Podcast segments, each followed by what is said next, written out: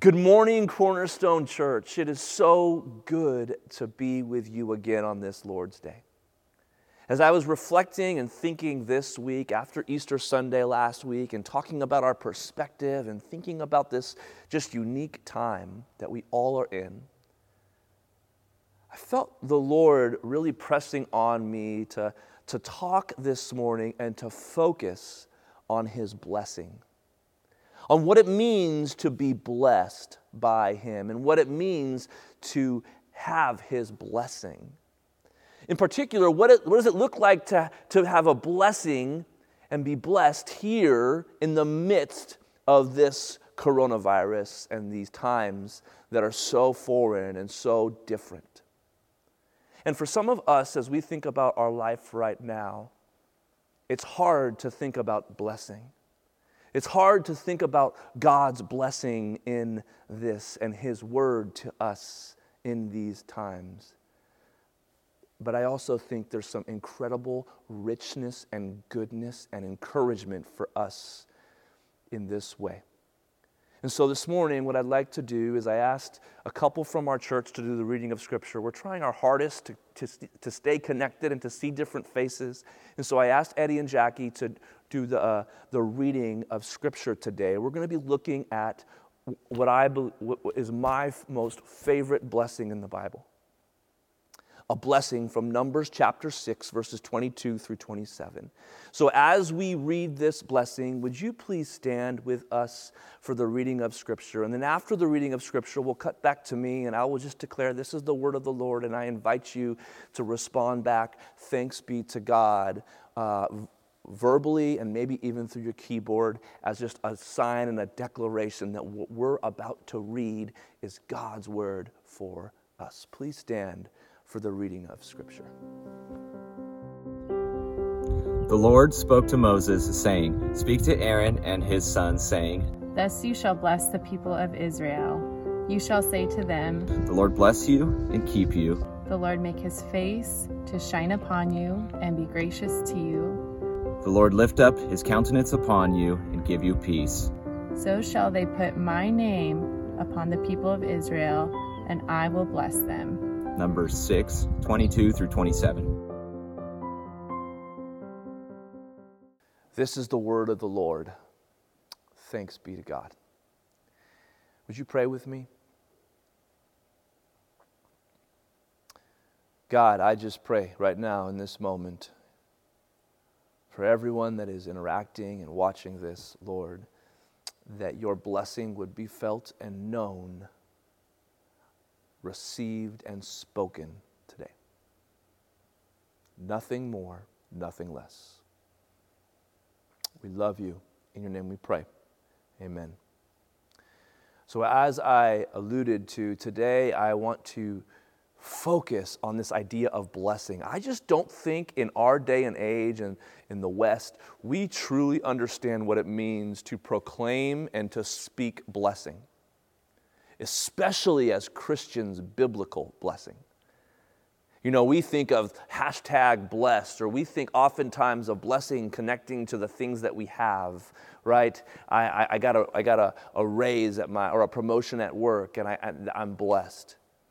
I, I, have these children, I'm, I'm blessed. I, I have these things, I am blessed. Or, or, you know, my grandma, she would always say, whenever I would share some stories or I, I would humor her, she would say, Bless your heart. Or when somebody sneezes, we say, Bless you. And I don't know that that's, those are horrible ways of using the word blessing, but I do think if you go to other cultures and other places, they have a much better understanding of what it means to proclaim and speak blessing over people. To literally say things like, Peace be with you, and also with you. To, to say spiritual realities to people. And in this passage that we're looking at, we see this moment where Aaron, the great high priest of Israel, is proclaiming a blessing not from him, but a reality from the Lord over God's children.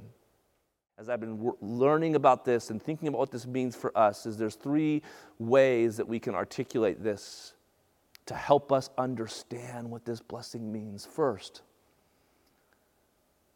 we see in verse 24 the Lord bless you and keep you. Not only is there this idea of God's blessing, his pursuit and love of his people, going after them and pouring in to them, but there's also this keeping. The Hebrew there is like he's protecting them. And what I want us to understand, another way of saying this that might help us to truly understand here, is that the Lord is for you. He's speaking this blessing over the people. They're saying, The Lord is for you no matter what. No matter what, He is for you. Think of a parent and his children, her children about how there's this unconditional love and commitment and relationship where there is this dear fondness and protection of your children. And here, as Moses is, as Aaron is proclaiming this blessing, the people are hearing that the Lord is for you. And I think sometimes we see this and we get a little uncomfortable because we know that people have taken this idea of blessing and went to this prosperity gospel, which we know is not the gospel which we know is, is, is saying, well, if you love God, and, and he kind of more like Santa Claus, right? Where you do these things and you earn these things, uh, and, and, and God will just pour out, He'll make you rich, He'll give you all these things. And that's not the gospel. But we take that and we say, well, we know that's not the gospel. So instead of the prosperity gospel, we swing to this poverty gospel where the Lord is not necessarily for you or active and present in your life. Even though we know there's passages like James that tell us every good and perfect gift is from above. And so, recognizing that there's this important truth here, this middle ground in the gospel, that God is the Lord Yahweh personally is for you, fighting for you, with you, protecting you, but not just for you, also, He's with you. Look at this. And this is where it gets a little uncomfortable for the people as they're hearing this. It says, The Lord bless you and keep you. They get that. They remember the blessings of Abraham. They remember all this. But then he says, The Lord make his face to shine upon you and be gracious to you. Now, this would cause them to get a little uncomfortable. Because, see, they would remember that the Lord's face meant his favor, but also his holy, powerful, majestic presence and his light was so glorious and terrifying. They would remember that when Moses is in the presence of God on Mount Sinai or in the tabernacle, the Holy of Holies, his face would shine and it would become incredibly uncomfortable. And so, yes, the Lord is for you here no matter what, but he's also with you and he's shining. And his light shining, hear this, his light shining is meant to be a little uncomfortable here. There's this uncomfortable grace here. You see, he's coming down to be with the people in this relationship. I remember a while back, I got the opportunity to be in the San Francisco Giants locker room. And I think maybe this is kind of the feeling that the people had about this. I remember I was so excited to be in the presence of Buster Posey and Brian Wilson and all these players and pretend like I was a reporter. I got press con- uh, passes. And my buddy Randy Zachary. And he got us in there, and I remember I was terrified pretty much, almost paralyzed by these heroes of baseball for me, to the point where I just felt like I didn't belong to the point where I felt totally overwhelmed. And I imagine as the people are hearing this blessing on them, kind of like when I talked about being in a river and all of a sudden this blessing having this edge to it, having this danger to it. There's a danger in the presence of God. He is good, but He's not necessarily safe. But He's for you and He's with you, shining. And this shining is a face to face shining. And it's grace, it's undeserved, but hear this. Not only is it face to face undeserved, it's also a smiling. Look at what it says here. I, always, I, I was kind of confused before kind of digging into this of why it seems like this blessing repeats itself. It says, The Lord make his face to shine upon you. And in the next verse it says, The Lord lift up his countenance towards you.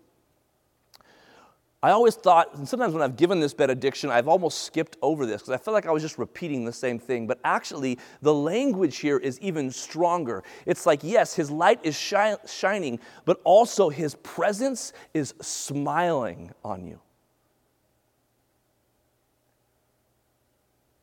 People often think about God and a personal relationship with Him and His holy presence and His majesty and transcendence, uh, this idea of being in a relationship with Him is uncomfortable. And maybe we say, you know what, I know that God loves me, but I'm not sure He likes me. You ever said that to your children? Maybe lately with quarantine and spending all day with them, maybe there's moments when you say, I love you, but I don't like you right now. And I think that that is a lie when it comes to the way that God thinks about his children. I think here we're hearing that he is turning his countenance toward you. He is smiling in the same way that, that parents love their children and cheer for their children and are smiling at. I think about my, my, my son Jude and, and his projects. Lately, he's been writing these books, and I think they're the greatest books ever. They should win the Pulitzer Prize. They're wonderful. They're beautiful illustrations and they're, and, and they're about our family. But anybody else who saw those books, they'd probably say that, that they're not Pulitzer Prize winning. But to me, they're some of the greatest books I've ever read because they're my sons. And I smile at what he does. And I imagine here, as we think about this blessing, and as Israel's thinking about this blessing, they're understanding that the Lord is for them with this crazy love. It doesn't make sense. It's scandalous. It's pursuing them. He's with them with this uncomfortable grace, and there's kind of this edge to it, and it's, it's not very safe, but he's also smiling in there. There's this intimate fellowship, and this is what sets apart Israel's relationship with God and Christianity with any other relation, with any other religion. There's this re- relationship, this intimacy of God coming down and being with his people and being in this relationship with them, this fellowship with them. It's wonderful, it's delicious, it's glorious. But it's also important to remember here in this time, as we're reading in Numbers, there had to be a sacrifice to get to the benediction. Before Aaron would raise his hands and pronounce this blessing on the people, there was this Day of Atonement every year. And in this Day of Atonement, they would make these sacrifices of atoning for the people's curse, their sin. And this is why they were so uncomfortable about the light of Christ shining, the light of God shining on them. And there was this lingering curse that happened every year. And even as Aaron is raising his hands to bless the people, I imagine they're looking at his hands and remembering those same hands that had to perform the sacrifice, that had just sprinkled the blood of the atonement for them. Pronouncing this blessing, a price had to be paid because they were meant to be in a relationship with the holy, loving God who shines. And I imagine every year there was this feeling of inadequacy in this process, of this blessing being proclaimed, but this longing for it to be complete. This longing for there to be no more sacrifice. And fast forward to a guy named Zechariah, the high priest. And Zechariah is in the Holy of Holies doing the sacrifices, doing all the prayers, and preparing to leave. And an angel shows up and announces to him that the Messiah is coming, that the complete Lamb of God who takes away the sins of the world is coming.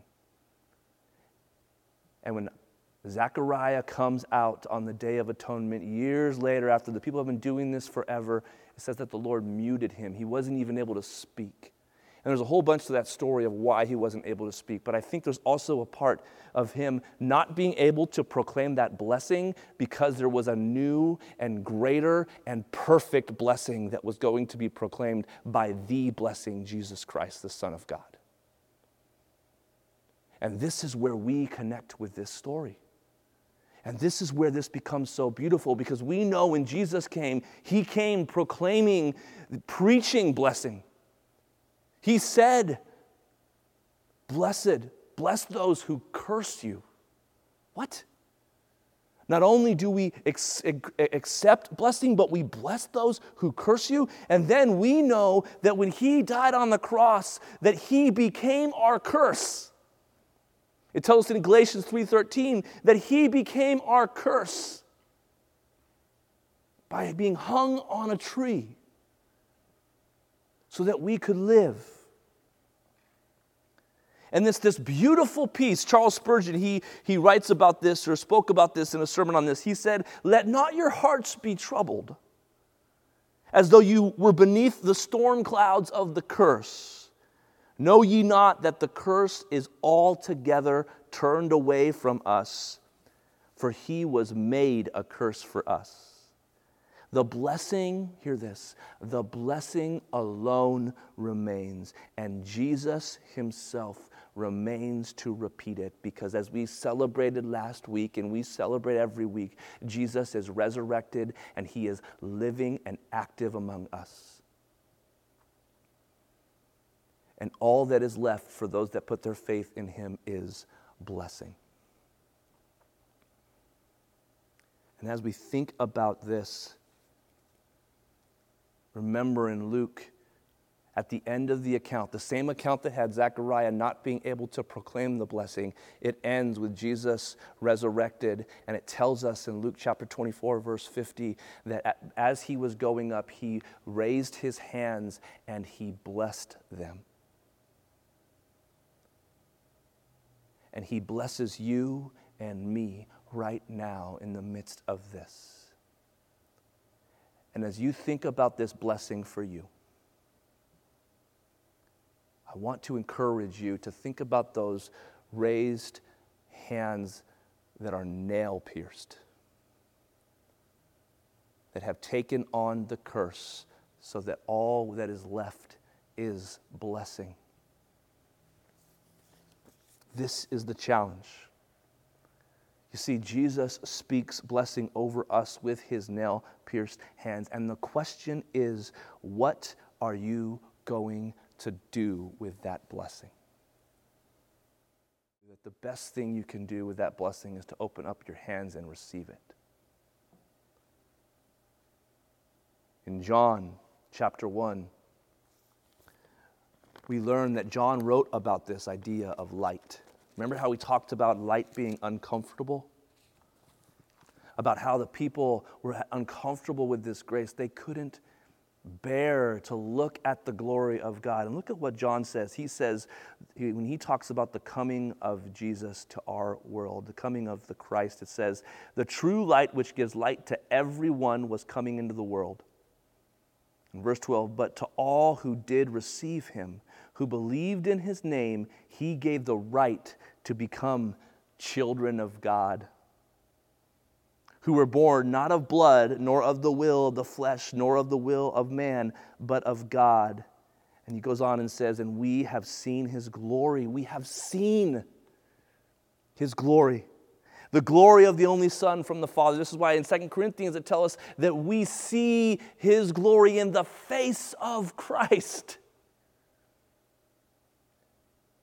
And the key to this is to receive, is to believe. And I just want to encourage you as you think about this blessing, and maybe you're recognizing there is an edge to the blessing.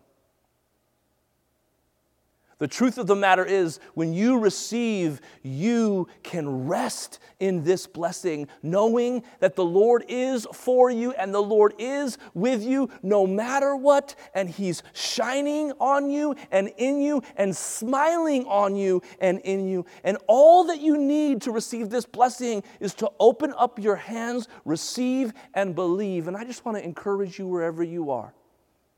If you would like to do that, to follow the directions on the screen, to, to if it's if asking for prayer or texting this number below or emailing me or tech, whatever it may be, reach out to our team and make this decision to receive. There is an edge to God's blessing, but it's also something we can rest in and know we are safe. Know that we, even though the waters get rough, even though at times it feels like we're going to get thrown out of the boat, we can know that we can rest in His finished work. And so I would just encourage you to receive that truth.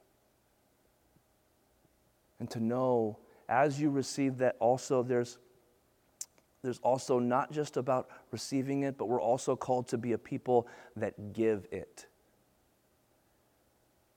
that speak blessing over others.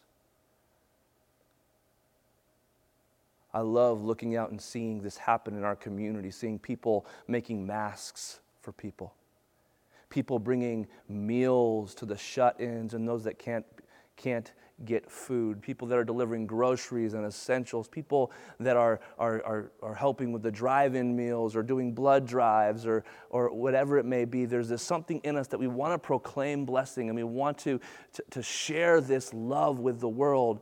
And, and as we do that, some of it is just a simple phone call. One of the things as a pastor that drives me crazy is the feeling so disconnected. But one of the things I love is as I've been talking to different people, is I've been hearing from people calling other people and talking with other people and literally proclaiming these blessings to say, don't forget God is for us. Don't forget God is with us. He's smiling. And I just want to encourage you, wherever you are, as you receive the blessing also to be sure that you are proclaiming and sharing that blessing. I've been reading this book about blessing. I'm super fascinated with this idea right now. And this author, Tina Bosch, says this When it comes to blessing, we are to be a river, not a reservoir of God's blessing. It's meant to flow through us and out of us, and it's liquid, it's ongoing. And this is what it means to experience God's blessing in these times. You know, in the beginning of this service, I asked Eddie and Jackie to read scripture. And I asked them particularly, not just because I'm trying to get different people from our church to do it, but also because this particular scripture is incredibly profound to them. If you guys know their story, you know that they had little baby Eddie who went to be with Jesus with only weeks of life.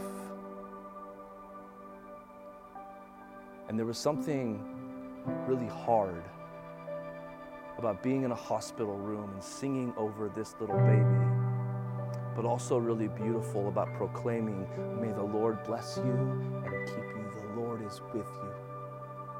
May the Lord make his face to shine upon you. The Lord is for you. Shining. May the Lord turn his countenance towards you. The Lord is smiling. And as we think about all the different things, I picture eternity. And I picture the promises of eternity for those that love God that can cling to these things and proclaim, even in dark places, even in hospital mm-hmm. rooms, even in viruses, even in hopeless circumstances, we declare hope because we serve a God who has taken on the curse. And there's nothing left but blessing. And I just want to encourage you receive it and give it And maybe in these moments, as you think about this, pray through how can I give this blessing? In a few moments, I'm going to ask, we're going to have our worship team sing this song called The Blessing Over You. And as they sing, I just want to encourage you. Maybe this time, I don't want you necessarily to sing it, but just to receive it. To imagine these truths being proclaimed over you. And as you receive it,